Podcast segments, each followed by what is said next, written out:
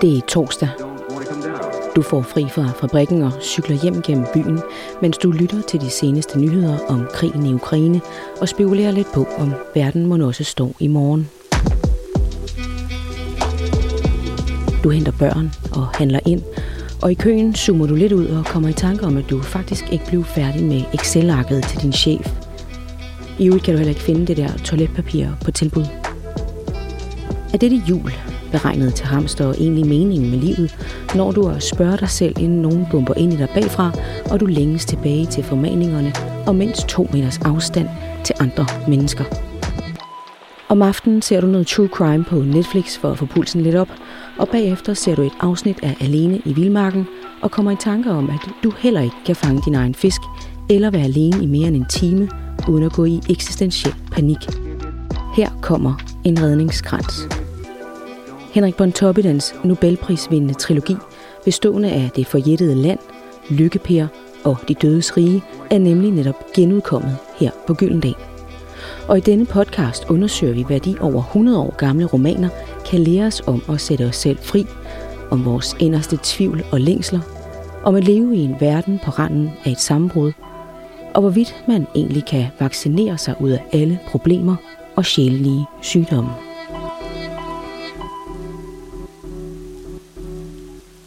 Vi sidder her med en øh, række bøger, der er et eller andet sted mellem 100 og 130 år gamle. Ole, hvad skal det moderne menneske med så gamle bøger? Ja, altså de er gode som øh, bogstøtter, hvis en, et spor ligesom er ved at vælte og sådan noget, men bortset fra det, øh, så kommer det jo an på, hvem forfatteren er. Der er nogle bøger, gamle bøger, man simpelthen ikke kan bruge til noget, men der findes også nogle forfatterskaber, som selvfølgelig har en relevans. Og det er ikke fordi, de nødvendigvis skal sige os noget i denne tid, men det er fordi, de simpelthen har skrevet et universelt værk. Og ham, vi skal snakke om nu på Pontoppidan, han har skrevet indtil flere. Og øh, Ole, du er jo også en form for øh, universel karakter. Du har i hvert fald et meget spændende generalieblad. øh, du har været tidligere musikanmelder på Lolland Falsters øh, Folketiden. har jeg googlet mig frem til. Det er ikke løgn. Du har også været forbi det kongelige teater, og nu er du øh, faldet til ro her på Gyldendal som øh, redaktør. Måske. Personen, der taler ved siden af, er jo Mikkel Fønskov, som er din øh, kollega. Du har jo også en øh, lusket fortid på øh, aftenshowet. Den, den behøver vi ikke rense op her. Og så, øh, så har jeg læst mig frem til. Der står på din Wikipedia-side, som jeg ikke ved, om du selv har redigeret, der står i hvert fald, at du er i Tyskland ni gange om året. Altså ikke 10, ikke 8. Det har jeg Det- ikke bemærket, vil jeg bare sige. Mikkel. Det, det, var før, det var før corona. Jeg, jeg så Dåseøl. prøver jeg.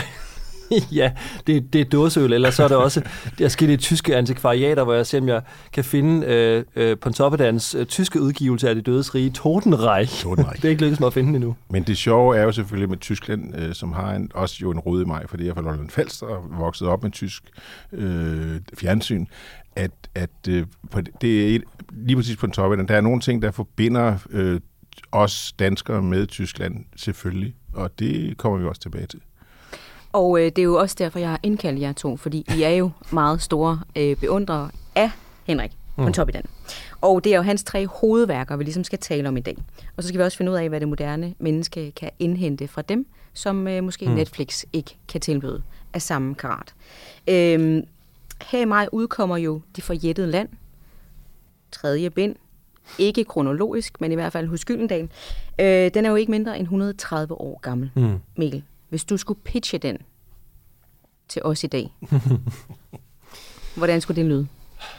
Altså, jeg bliver nødt til bare lige sådan kort at skitsere handlingen, som, øh, som drejer sig om en øh, ung gut, der hedder Emanuel, som er vokset op i storbyen. Han er barn af moderniteten. Han kan sådan set blive, hvad han vil. Hans far er etatsråd. Og han vælger så at øh, læse øh, religion og blive præst, og så tager han ud til landet. Han vil gerne ud til det her ubesmittede, øh, den ubesmittede provins, her hvor solen altid skinner, her hvor øh, mulighederne er, den fede mul ud at møde øh, det rigtige, det oprindelige folk, og det ligger over lidt i titlen, det forjættede land, ikke? Altså, det er jo sådan, at bibelske dimensioner, et land, der er blevet lovet ud til det sted, hvor det flyder med mælk og honning. Og han kommer så ud på landet her, og så øh, er det jo absolut ikke, som han tror, det er. Fordi det er øh, øh, lige så øh, besmittet, befængt, så sygdomsbefængt som inde i byen. Der er trakasserier, der er forbakkelser, der er drama og masser af konflikter ude på det her forjættede land. Det er godt pitchet, vil jeg sige. Du Om det er det virkelig. Ja, jeg, jeg, jeg får helt lyst til at læse den igen. Øh, og den her idé om, at øh, det sande folk, det sande liv, øh, findes ude i provinsen, derude, hvor folk ser alting meget mere klart. Øh, er det en forestilling, vi ligesom øh, har genopfundet i dag? Ja, det vil jeg sige i høj grad, at der er en tendens, der har været der over de sidste mange år, at man vender byen ryggen, øh, særligt i kølvandet på snak om økologi og klima. Man vil ud og have beskidte øh, hænder, jord, øh, under navlene, øh, negle, neglene hedder det, men det er måske også i navlen måske.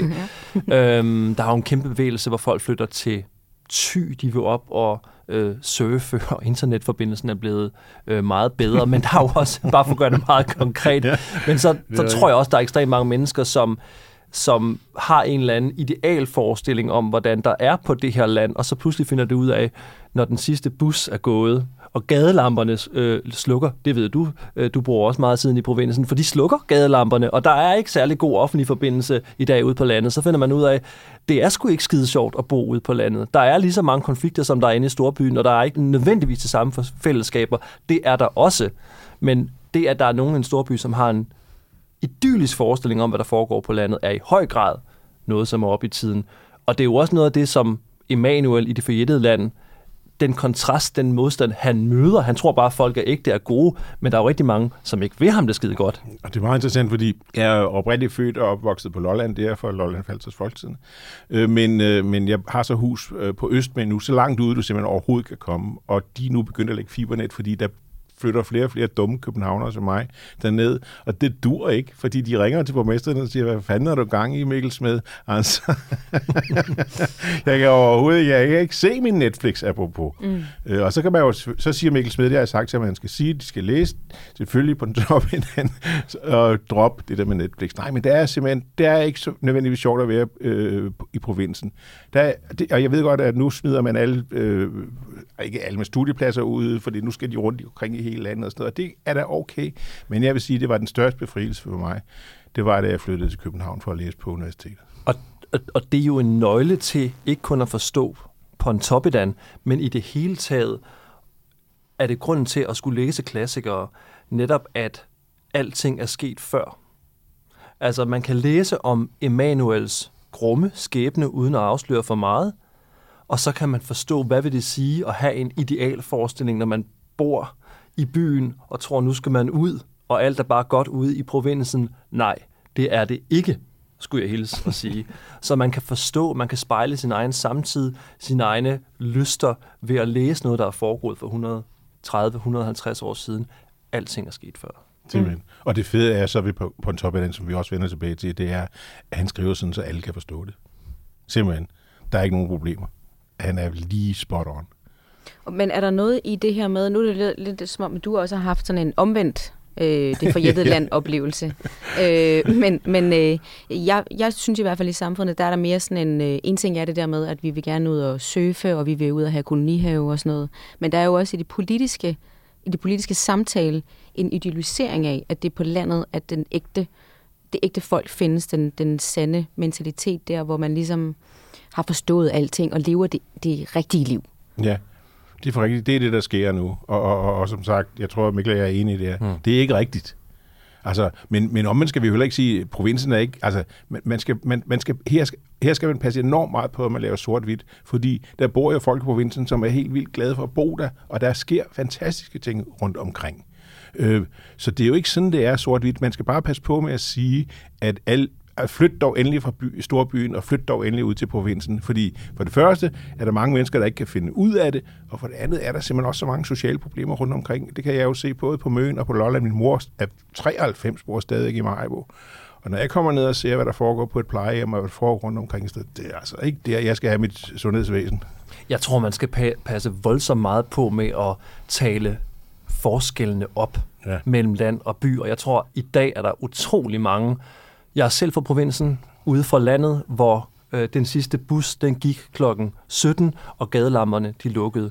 Jeg tror, der er rigtig mange i provinsen, som i dag har en interesse i at tale modstanden, øh, modsætningerne op mellem land og by. Eller og måske ofte, folk fra provinsen i storbyen har den interesse. Jamen, jeg tror, ja, måske, så er det enten i mediebilledet, eller folk, der bor i provinsen, som har øh, en tendens til nogle gange at lave en københavner-bashing. Altså i Pontoppidan's øh, miljøer, for eksempel i det forjættede land, er det jo faktisk storbysfolkene, som, ja, de har en romantiserende forestilling om landet, men som kommer der ud ubesmittet, som vil opleve det sande, det rene osv., at det så er ligesom alle mulige andre steder, det er jo så, hvad det er, men det er ofte folk på landet, som har fordomme om, hvad der foregår inde i byen, fordi de ikke er vant til at blive eksponeret for, ja, på det tidspunkt i et forjættet land, øh, trafik, automobiler, øh, det kongelige teater osv., og sådan er det måske også stadigvæk i dag. Siger mm. jeg, der selv er fra provinsen, så jeg synes godt, jeg kan tillade mig at sige det. Ja, jeg har jo selv øh, meget konkrete erfaringer, begge to, fra øh, henholdsvis storby og provins, men da efter I læste for Jetteland, var der så nogle øh, nye refleksioner, der ligesom blev tilført de der personlige erfaringer? Altså det, man kan sige, det er, og det skal man også huske, det er, at det for Jetteland er også meget en bog om religion og præster. Altså, og det skal ikke, og det mener jeg ikke, så tænker folk derude, åh oh, nej, det gider vi ikke. Men det er jo, det er jo menneskeligt gjort religioner, menneskeligt gjorte præster, og det er folkehøjskole, og det er samlinger, og det er fællessang, og alt muligt, som der er lige kommet en rapport om, at hvor lykkeligt det er for mennesker at synge sammen. Og sådan så, så det er jo også alt det, men, men, men det er også en bog om, om det der, det der det, det, kulturelle clash jeg vil sige, jeg er enormt glad for, at jeg er født og opvokset i provinsen, og jeg er enormt glad for, at jeg bor i København nu. For mig tror jeg også, for mig tror jeg, at det for Jælland i lige så høj grad handler om, hvad det vil sige, og hvad konsekvensen er, når man som menneske opgiver sig selv for et højere formål. Hvad er konsekvensen, når man tilintetgør sit eget jeg, og tror på et højere formål, som Emanuel gør. Han lider en grum skæbne, uden at sige for meget. Han har skyklapperne på i forhold til sin religion. Han vil ikke høre på mange omkring sig. Han er fuldstændig strømlignet og går kun en vej frem, og det er hans egen. Er der noget i vores tid, som lidt minder om det? Det tror jeg nok, der er. Så jeg tror, man skal være meget øh, varsom med kun at være opmærksom på, hvad der foregår for ens egen navle, og så ud efter. Det er de refleksioner, jeg gør mig, når jeg læser Det forjættede land, som jo altså, som vores samtale viser, har så meget at sige på så mange forskellige planer. Ja. Kulturelle sammenstød, sammenstød mellem land og by. Hvad vil det sige at være et menneske? Hvad vil det sige, når man lukker sig for omgivelserne? Vi, skal, vi har jo ikke øh, altså hele dagen. Jeg troede, vi havde tre timer. Hvad? Øh, Vi suser lige videre til den næste i rækken, som jo er måske den, som de fleste har øh, et forhold til, nemlig Lykkepær. Øhm, Ole, ja. vil du sætte scenen for os? Ja, for dem, der nu måske alligevel ikke har læst den, ja. skråstrej set den. Hvad hedder det? Lykkepær er en, altså, jeg tør næsten sige klassisk udviklingshistorie. Vi følger en mand fra fødsel til død. Og indimellem sker der så mange ting, at man næsten ikke kan forstå det. Fordi det igen, om, om det er måske ikke provins, men det er, at han bliver født ind i en øh, præstefamilie, en forholdsvis øh, stor, øh, velkendt og mægtig præst, og han vil, han vil det slet ikke. Det ligger i kortene, at, at, han skal, Peter, som han jo i virkeligheden hedder, skal, skal, øh, skal være præst. Det vil han ikke. Han tænker helt andre tanker. Han tænker ingeniør. Øh, han, og, og det, hvilket jo var... Så langt væk fra muligt. Simpelthen, muligt. altså simpelthen. Og, og, og, og, og på den måde, han har et forholdsvis anstrengt forhold til sin far især. For at sige det mildt. så han vil også så langt væk geografisk. Han vil ikke bare så langt væk øh, mentalt, han vil simpelthen også så langt væk geografisk. Så han, han vil gerne til København. Og så sker der i løbet af, nu tager vi den hurtige version, han forelsker sig, han kommer, han, han, der er nogen, der synes, at han er en ret intelligent fyr, som laver nogle ting, og han prøver at... Han er noget, og, og han er charmerende, og han laver noget med nogle bølge øh, opsamlere, der måske kan skabe strøm, og det er der nogen, der synes i hvert fald er interessant til at begynde med. Så han kommer mere og mere også ind i det, sådan et, et, et society-selskab, og så forelsker han sig fuldstændig head over heels med en, en, en grim jødisk kvinde. Han forelsker sig først i en smukke øh, søster, men det ender med, at det i virkeligheden er der, han er. Hans, hans et eller andet sted sortsyn, som altid følger med ham, passer meget mere til Jakobe, som hun hedder. Og så er det total kaos og Dickens øh, dimensioner med kærlighed og, og, og udstødelse og det ene med andet. Og igen, uden at afsløre for meget, for meget, så ender han et eller andet sted i Danmark meget ensom. Og, og, og Henrik Pontoppidan havde på det her tidspunkt, nogle år forinden han begyndte at skrive Lykkepør, så havde han lige læst Nietzsche og Schopenhauer, og nu skal jeg nok lade være at gå ind i deres filosofi. Jeg kan heller ikke redegøre for den på 30 sekunder, så der står skrevet i dine øjne. Men, men det, at han læste Nietzsche og Schopenhauer, fik ham til at spekulere over følgende. Hvad er et menneske i den her modernitet, hvor der pludselig begynder at være byggekraner over det hele, og industrialisering og metropoler osv. Det var i virkeligheden også det, han vi undersøge med Lykkepær, som gennemgår tre faser. Først den her individ, som er ind til byen, og han vil tjene nogle penge, han vil have en kæreste. Den anden fase, hvor han bliver indineret, pludselig forlader han lidt København. Han vil ud til nogle, igen ud på landet, til, de, øh, sådan til det rette folk, eller det ubesmittede folk. Og så kollapser han i tredje fase. Han kollapser i det øjeblik, at det går op for ham, at det spørgsmål, som han vil bruge resten af sit liv på at svare på, det er dette, hvem er jeg? Og der mener, han, han mener sådan set i sin efterladenskab og lykkepære, som er aller, aller sidst i, i romanen, han mener simpelthen, at det er det, de faser, som et menneske gennemgår. Og når man først kommer dertil, om det er så som 30-årig, 40-årig, 50-årig, eller ved det sidste åndedræt, når man ligger på dødslejet, at det går op for en, hvem er jeg, så er, man, så er du færdig så, så bruger du resten af dine dage på at svare på det spørgsmål. Og det var det, Lykke gjorde. Han troede, at lykken var at få masser af penge og få Jakobe komme ind i en rig jødisk familie. Men lykken var i virkeligheden at forlige sig med sig selv, finde ud af, hvem er jeg. Og så, og så kan man sige, at, øh, at, at alle de bøger på toppen, han har skrevet, øh, altså fiktionsværker, øh, så er Lykke Per vel det tætteste på en selvbiografi, kan man sige. Mm. Altså er sluttende et helt andet sted, end på den toppe, den selv gør, men i hvert fald barndom, ungdom, alle de der ting der. Der kan man finde mange paralleller til hans eget privatliv. Og altså i, i, i sin essens er den jo også en frigørelsesproces mm. øh, fra måske både sig selv til at starte med, fordi man jo har noget med sig hjemmefra. Øh, og de rødder, man kommer med, øh, opgøret med sin arv mm. og identitet osv., kan den morale, han så kommer med der, lære os noget om i dag? Er det, hvad, hvordan kan vi tage den til os? Ja, det tror jeg godt, man kan. Altså, det der, altså igen skal vi jo ikke sidde og afsløre alt, hvad der sker til sidst og sådan noget, men der, der er jo i hvert fald nogle papirer til sidst, efter at Lykke er død, hvor han skriver noget om nogle ting, og, og det øh, Mikkel ganske rigtigt siger, at det der, den der søgen efter sig selv, den ender jo også et eller andet sted med, at ikke alene skal man, altså, men man skal også lære at hvile i sig selv. Mm-hmm. Ja, og tillad mig lige at lave en lille omvej i forhold til Lykke Per netop til en lille novelle. Han har skrevet en meget, meget lille historie, som kan stå på en side, der hedder Ørneflugt, mm-hmm, mm-hmm. som er en slags parodi på H.C. Andersens Den Grimme Elling. Det kender vi alle sammen. H.C. Andersen siger, det er fuldstændig ligegyldigt, at du er vokset op i en anden gård, så længe du er født i et svaneæg, fordi det er jo det her geni, som øh, kan vokse op hvor som helst i smus og mudder, men når det er, at når man er født til, i svaneæg, så er man også et geni. Ikke? Så skal man på et eller andet tidspunkt forlade de der grimme fjer, og så bliver man hvid. Der siger på en toppen af ørneflugt, ørneflugt, nej, det er øh, fuldstændig det modsatte. Fordi den her ørn, som vokser op i en andegård, hvor vingerne hele tiden bliver stikket, en dag glemmer de at stikke vingerne, han kan pludselig flyve. Flyver jeg vil væk, og så får han alligevel hjemme ved, ved tilbage, og så ser de op i luften, så tror de, det er en hønsetyv, så skyder de ham, han falder ned på køkkenmødningen, så slutter Pontoppidan med at skrive. Det er sådan set lige meget, om man er øh, udviklet i et ørneæg, når man er født i en andegård. Miljøet har en kæmpe stor betydning, og det synes jeg, der er dybt relevant i dag. Ikke?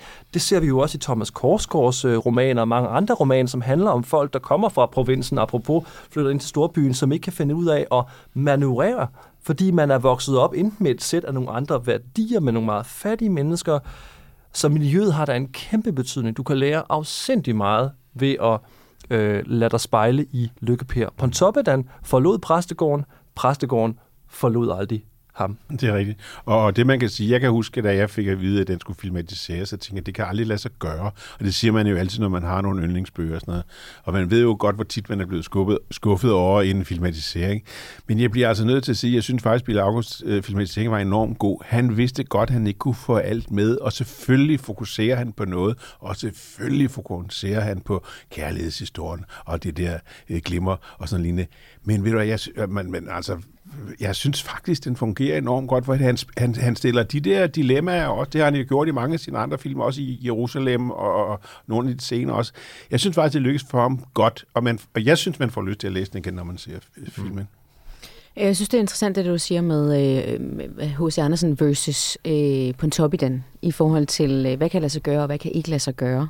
Øh, hvor det ene er jo et eventyr, hvor det andet måske er nærmere en selvbiografi. Ikke? Men er der faktisk noget i det der med, at grunden til, at vi også er så... Øh, øh, jeg vil sige, ikke forvirret, men vi, vi, vi jagter jo rundt, og vi, vi tror, alt er muligt. Vi kan alt. Øh, det hele verden ligger for dine fødder. Vi lever i den privilegerede del af verden jo. Øh, men, men, men vi har måske glemt, at vi faktisk har noget med os. Vi kan ikke bare tage ud, og så er det en tom skal, vi bygger udenpå. Vi har ligesom en masse ting med os, vi skal lære at anerkende og acceptere. Fuldstændig rigtigt. Altså, vores sjæl er jo ikke enfoldig, den er jo mangfoldig. Vi kan jo ikke vi, kan, vi er jo ikke bare født som den, vi er. Vi må ud og erfare mm. verden. Ikke? Vi må ud og få nogle slag, som Lykke også gør. Jeg tror, det er fuldstændig, fuldstændig normalt, at der er øh, unge i dag, som er ekstremt meget optaget af deres mobiltelefoner, og som ikke gider at gå til øh, catchersport eller boldsport af en anden art, og som sidder indenfor og spiller det ene spil efter det andet, som deres forældre synes, det er tåbeligt, fordi de skal erfare, at det ikke nødvendigvis er det rigtige. At det ikke er den rigtige vej frem. Man skal ud og have nogle mentale slag, eller nogle fysiske mm. slag nærmest. Ikke? Man skal møde den der modstand. Ikke? Og hvor gør man det? Det gør man på en eller anden måde i virkeligheden, og det gør Lykke også. Men han forvolder så også en kæmpe skade på sine omgivelser, hvis man også kan tale om sådan ja, timer som magt. Han har jo ja. magt over sine omgivelser, ja. over Jakob, over den der familie. Alle han efterlader i sit kølevand havarerer. Ikke? Ja. Så det jo har nogle voldsomme omkostninger. Ikke?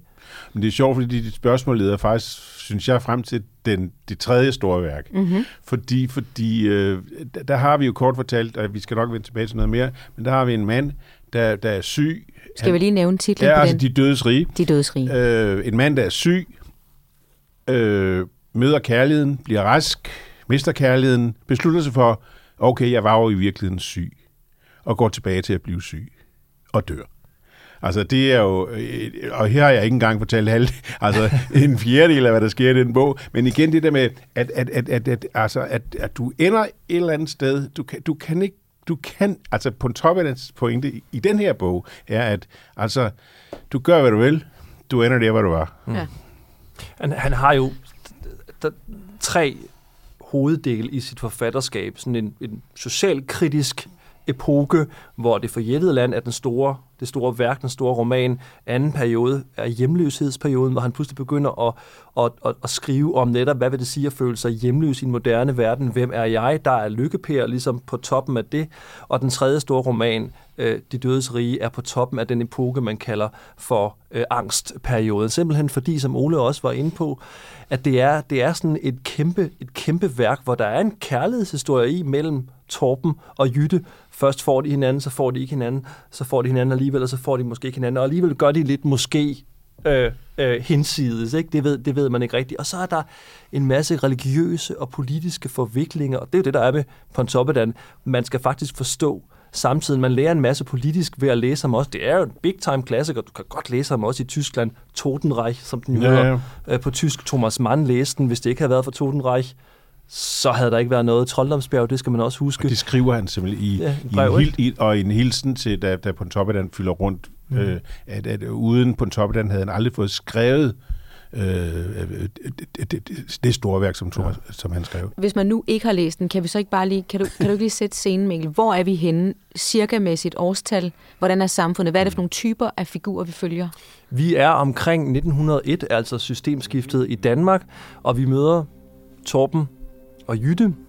Torben møder vi allerførst, som er godsejer i øh, Østjylland, som, som øh, har egentlig opgivet livet. Han er temmelig syg. Der kommer så en læge til ham og siger, ah, du skal bare, du skal bare tage den her pille. Ikke? Bare, en quick fix. Du skal bare lige tage den. Det lader han sig overtale til, ikke? Apropos Ja. vacciner. Øh, man spørger ikke rigtig om, hvad er den egentlig dy- dyberliggende årsag. Vi tager bare den der vaccine, ikke? Og så videre i teksten. Så det er sådan det ene spor, det er Torben, og så senere Jytte deres kærlighedsforhold, ikke? Får de hinanden, får de ikke hinanden. Og derudover så møder man Søren Smids æt, som er en, en opadstigende altså nogle meget, nogle, en, en, en, fattig mand, som, som formår at stige op i samfundet, får nogle sønner, som så øh, gør det ret godt. Der er nogen, som bliver præster, nogen bliver politikere, blandt andet en efterkommer, der hedder Ty Enslev, som bliver en politiker, som vel nok er et billede på Viggo Hørup, Ja, tror jeg. tror jeg, det tror jeg. Øh, så, så det er simpelthen politik, det er religion, det er en kærlighedshistorie, og så er det også en historie om, øh, om klasser, at den der godsejerklasse øh, er på vej ned, fordi Estrup har jo reageret ved provisoriske love, selvom vi har haft et demokrati siden 1849. Men ved systemskiftet, så får vi jo altså et øh, et ægte øh, repræsentativt øh, demokrati, parlamentarisme. Ikke? Så der viser det også noget omkring den forskydning af magt.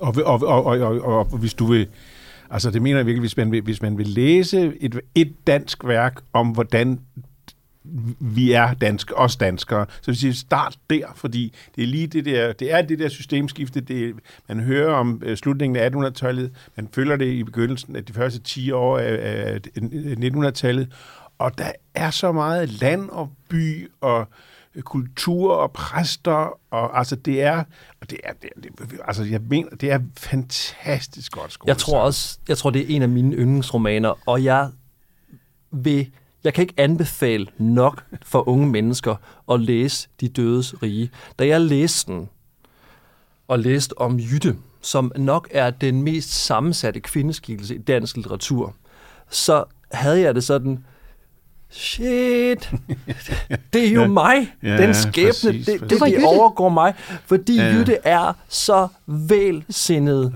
et menneske. Hun kan ikke finde ud af at træffe et valg. Hun kan få Torben og det halve kongerige i godset, men hun vil ikke have ham. Hun ender med en anden. Det går ikke særlig godt. Hun er...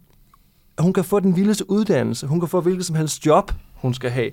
Alt kan hun få, og alligevel så er hun fanget i sin egen tvivl. Hun altså, er fanget i sit eget vægelsen. Hun står og kigger ned i en kløft, og er dybt frustreret over, at hun ikke kan vælge, hvilken vej frem i livet hun skal. Er det relevant? Er det aktuelt i dag? Ja, det er det, da vi er der øh, øh, omgivet af unge mennesker, som går efter 12-taller på CBS og på Københavns Universitet, får de der 12-taller, de kan gå ud og få et job. Hvad er det for et job, vi skal vælge?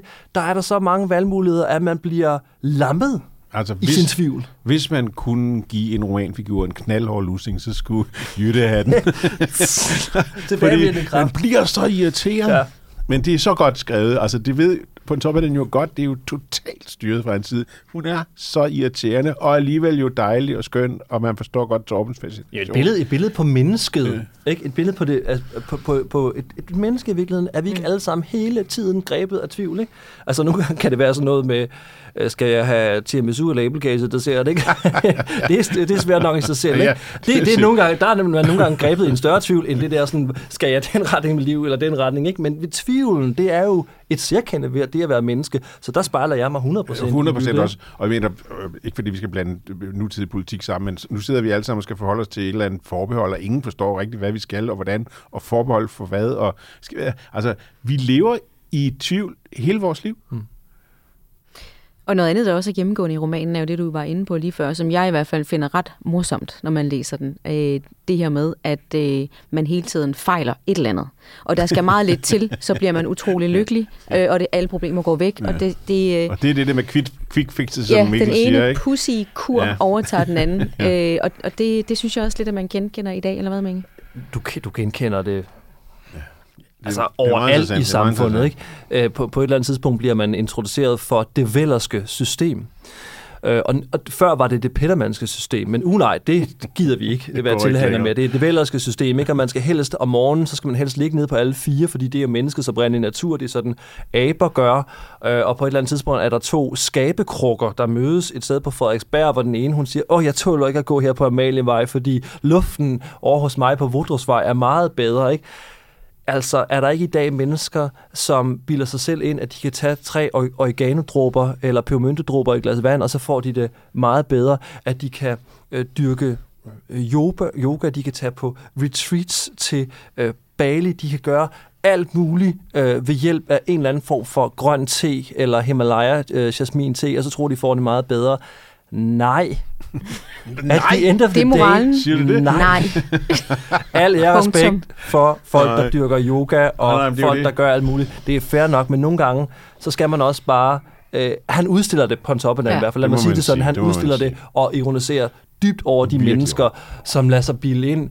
Øh, når nu er der et eller andet forum på øh, Facebook, som handler om øh, jordens øh, bevægelser, eller hvad ved jeg, ikke? Og, og, og jeg kan godt forstå det, og det er jo sjovt. Altså, man griner, når man læser øh, de døds. så altså, morsomt. Og det gør man også i øvrigt med de andre to, synes jeg. Altså, det er, det er virkelig sjovt også. Han er stor satiriker. Som du siger, han er så nem at læse i dag. Ikke? Ja. Han, er, han er vel naturalist, det kan Ja, man vel godt ja, det må man kalde sige. ham. ikke? Ja. Og i modsætning til sådan en som Herman Bang, Herman Bang, han er svær at som læse vi elsker, men som er svær at læse. Mm. Altså, der er nogle sætningskonstruktioner, og noget, noget sprog, noget med, på Så top der ligger alt imellem linjerne, ikke? Altså stationsforstanderen skiftede frakke. Hvad er det for en sætning? Det forstår jeg da ikke meter af, altså. Nej, præcis. Jeg troede, han skiftede spor. Jeg skulle ikke skifte spor. Altså, hvad har han? Lad være at læse den. Læs i dødsrig. Altså, på top af den altid, og så har jeg en bank bagefter. Ja. I hvert fald, så kan man sige, jeg forstod den, jeg følte i hvert fald, jeg forstod den godt. Det kan jo godt være, at jeg ikke har forstået alt, hvad han har tænkt. Men øh, som I selv siger, så er der jo øh, utrolig mange store temaer, og det er Danmarks historie, og det er et, en historie om det danske folk. Øh, men så er det jo også en af den slags romaner, som tåler at blive læst i, i udlandet, eller måske kan genkendes mm. i udlandet. Henrik på Toppet, han skriver selv øh, sådan her i et brev til Georg Brandes, mm. dengang han stadig var i gang med at skrive øh, De Dødes Rige. Ja. Skulle jeg i al korthed forklare, hvad der har været min ledende tanke under udarbejdelsen af min bog, måtte jeg sige, jeg har ville skildre en stor tidsalders sidste timer, dens opløsning, modløshed og forfald, og på denne baggrund skulle nogle mennesker træde frem, der uden alle mirakler reddes ud af undergangen og grundlægge en ny tid med mindre tro på lovgivningsmagten og maskinteknikkens evne til at fabrikere menneskelykke. Ja, han er jo simpelthen en humørbombe, kan man høre. Er ham som bror her, ikke? Altså, oh, nej, nej, men det er jo, det er jo fuldstændig rigtigt, og han, og han giver jo et håb. Altså, den hedder De Dødes Rige. Men det der er jo håb. Altså, mm. det, altså der kommer en ny, ikke race, men der, kommer en ny tid. Men er det den samme følelse, vi står med i dag? Altså, vi står øh, stadigvæk i en pandemi, vi aner ikke, hvordan den ender. men vi jeg, står med men jeg en, tror, Mikkel har lidt ret i, det er den øh, samme tid, vi står i altid. Jamen altså er det her tider. en, en sidste, eller en stor tidsalders det, sidste? det kan du ikke svare på, når du er i historien. Det kan Nej, du det svare på om, om svært. 30 år, om, om, om krigen i Ukraine eller coronapandemien, så har været et afgørende skæringspunkt for Men hvad en føler ny I? tid. Jamen, jeg frygter ikke noget. Nej, Altså, det er føler. Mik- Nå, undskyld. Nej, men Ole, du står et andet sted i livet, end jeg for eksempel gør. Ikke? Jeg, kan, jeg kan jo godt blive enormt... Du er for eksempel bange for øh, solstormen, der er lige jeg, under jeg, opsejling. jeg er ikke? bange for Schumann-frekvensen, ikke? Ja. Altså, og sol, solstorme, og at det lammer internettet, det er jeg nærmest mere bange for end alt muligt andet. Nej, det, det er noget brøvl. Selvfølgelig er jeg ikke det, men, men, men jeg lagde mærke til her forleden, øh, der var billeder af Jeppe Kofod, vores udenrigsminister, som var på vej til Ukraine i et tog. Hvad lå der på øh, togbordet? Ja. Der lå Verden af i går af Stefan Zweig. Ja. Og der er jo noget lidt sådan Verden af i gårsk over øh, de dødes rige, eller så er der noget de dødes rige over verden af i går, fordi den er jo øh, meget senere fra 1942, da Stefan Zweig skrev den, inden han begik selvmord. Øhm, der, er jo et eller andet, der er jo et eller andet det her med et samfund sidste krampetrækninger. Og der, der er nogle meget store forskydninger. Jeg er selv født i 1984, og øh, blev øh, opdraget med, at øh, der aldrig nogensinde vil komme kriser, der aldrig nogensinde vil komme krige, vel, efter øh, murens fald. Men jeg synes på mange måder har jeg levet i en permanent krigstilstand. Ikke? Mm. Altså, jeg ved godt, at Irak og Afghanistan-krigene måske ikke berørte os direkte i Europa. Det gjorde det på sin vis. Ikke? Men der kom en gigantisk finanskrise i 2008, og jeg boede i Italien på det tidspunkt to år for at læse. Der var ingen, der kunne få et job bagefter. Der var en tårnhøj ungdomsarbejdsløshed i Italien, Grækenland, Spanien, Frankrig. Alle de sydeuropæiske lande, de øh, unge mennesker tog til Berlin, klip til 10 år senere, veluddannede ingeniører, læger osv. har ikke kunne få noget job. De har spildt 10 år af deres liv på at være drivtømmer, der flyder på floden Spree og har arbejdet på en bar. Der er masser, der er blevet tabt. Så jeg vil sige, der er der er i den grad sket noget de sidste mange år. Mm. Så om det lige var 2008, eller det er nu, men Det er der er nogle gigantiske forskydninger øh, i vores samfund i den her tid. Så på mange måder kan du godt sige, at vi at vi vandrer lidt i togen. Vi kan ikke se mere end meter, mere end to meter frem, vel? Øh, at det er et slags dødsrige. Der er også Men som som om, du der er også noget siger, mere, har det været sådan altid. Mere deterministisk over den tid, vi er i lige nu, fordi der er en klimakrise, Ja. i den grad. Mm. Der er en pandemi, vi aner stadigvæk ikke, hvordan den ender. Og så har man ligesom en, en øh, krig øh, i Ukraine, men som jo reelt set mange i hvert fald frygter, at mm. atomkrig kan ligesom komme på bordet. Ikke? Men jeg Det er sådan tror, nogle udslættende. Men jeg tror også, der er en anden ting, der spiller sig enormt meget ind i forhold til øh, Pontoppidan's øh, ting, og de dødes rige måske, ser man i virkeligheden også de andre, det er, at der er mange, mange, mange flere mennesker i hele verden, og i hvert fald i den mindste verden, der er blevet klogere, der ved meget mere, der er blevet rigere. Altså, der sad mennesker, mens Pontoppidan skrev sine bøger, i total uvidenhed, i total fattigdom, mm. som ikke for, vidste, hvad der foregik. Men nu sidder vi jo stort set alle sammen. Det kan godt være, at vi ikke har styr på det, men vi ved alle sammen godt, hvad der foregår. Fordi det kan vi se på nettet. Og det er jo måske, måske det, der er mest øh, frygtindgydende, er at vi det, ved, hvad der at de foregår, men vi er, det er uden for vores Og kontrol. Vi kan, vi, vi kan ikke gøre noget. Og alligevel er der mennesker, som så er resistens over for fakta, ikke? Selvom vi ja, ja. er, selvom vi ja, er det er det. så Alligevel oplyste, sidder der nogle vi er, mennesker og ikke vil vaccinere sig og tror, at Donald Trump øh, taler sandt. Og igen for at lave en tråd tilbage til det forjættede land, det var jo også det, han mødte. Der var mennesker, som ikke ville høre på fakta, eller på den lidt mere sådan nuancerede vej frem. Nogen, som havde set deres lys, ikke? Emanuel selv mm-hmm, i det forjættede land. Ikke? Mm-hmm. Og sådan er det måske også i dag. Vi er præsenteret for et fakta på et objektivt grundlag, men der er nogen, de vælger lige at holde fast i et, et halmstrå, fordi der var der et eller andet fli af en sandhed, jeg synes er sandhed. Der findes jo utrolig mange øh, klassikere, man kan kaste over, også i dansk litteratur. Øh, men jeg ved, at I to har en helt særlig forkærlighed for netop Pontoppidan. Kan I ikke prøve at sætte ord på her til sidst, hvis I, I skal overtale de sidste, der ikke er blevet overtalt endnu? Hvad er det, den mand kunne rent litterært og fortællemæssigt? Jeg, jeg, jeg, bliver nødt til at starte lidt før, fordi da jeg læste på universitetet, der læste jeg alle mulige, der læste jeg nordisk litteratur. Jeg læste alle mulige ting, jeg synes, det var enormt fascinerende. Jeg læste Herman Bang, jeg synes, det var enormt fascinerende. Øh, og så pludselig var der en, en, en meget, meget, meget klog lektor på det tidspunkt, Claus P. Mortensen, som jeg havde i tre semestre, som senere kom på Gyldendal og, og lavede det store Danmarks litteraturhistorie og alt muligt. Og han, han, han brugte tre semestre på at fortælle mig om Pontoppidan. Og jeg vil sige, altså der var simpelthen noget, der, noget skilt, der glæder mine øjne, og jeg fik, jeg fik en glæde for at læse det der. For det første, fantastisk flotte sprog. Han, han skildrer det danske landskab, det er derfor, man kan kalde ham naturalist. Han skildrer det danske landskab, så man bliver fuldstændig, man kan, ligesom nu, man kan fornemme foråret, man kan se, det bliver grønt, man kan se rapsmarkerne, man kan se kornmarken, man kan se det hele. Det kan godt være, at vi har allergi alt sammen, men vi, vi får så tage en pille, så vi ikke nyser hele tiden. Men det, der er med på en Toppedans forfatterskab, det er, at man føler sig så meget hjemme i hans bøger. Ja, de fleste kender den her følelse af at gå i gang med at læse en bog, og så ikke vi slippe den igen. Og det er det, det kan.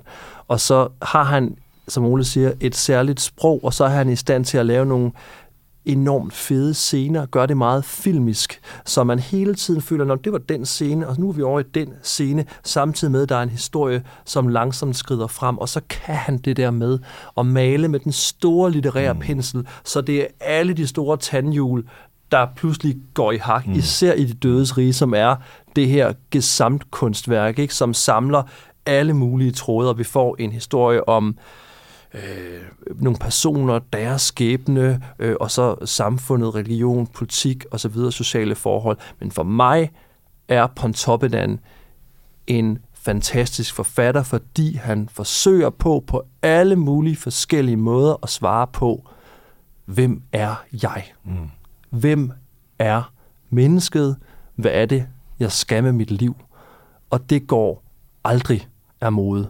Og jeg kan genlæse De Dødes Rige, jeg kan genlæse Lykkepær og alle hans noveller og det forjættede land, og jeg får noget nyt med hver eneste gang, fordi jeg har rykket mig, og jeg er på forskellige steder i mit liv.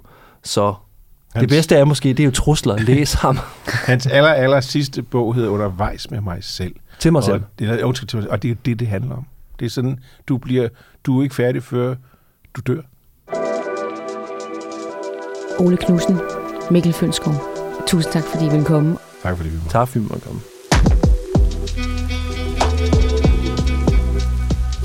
En levende litteratur kendes på, at den sætter problemer under debat.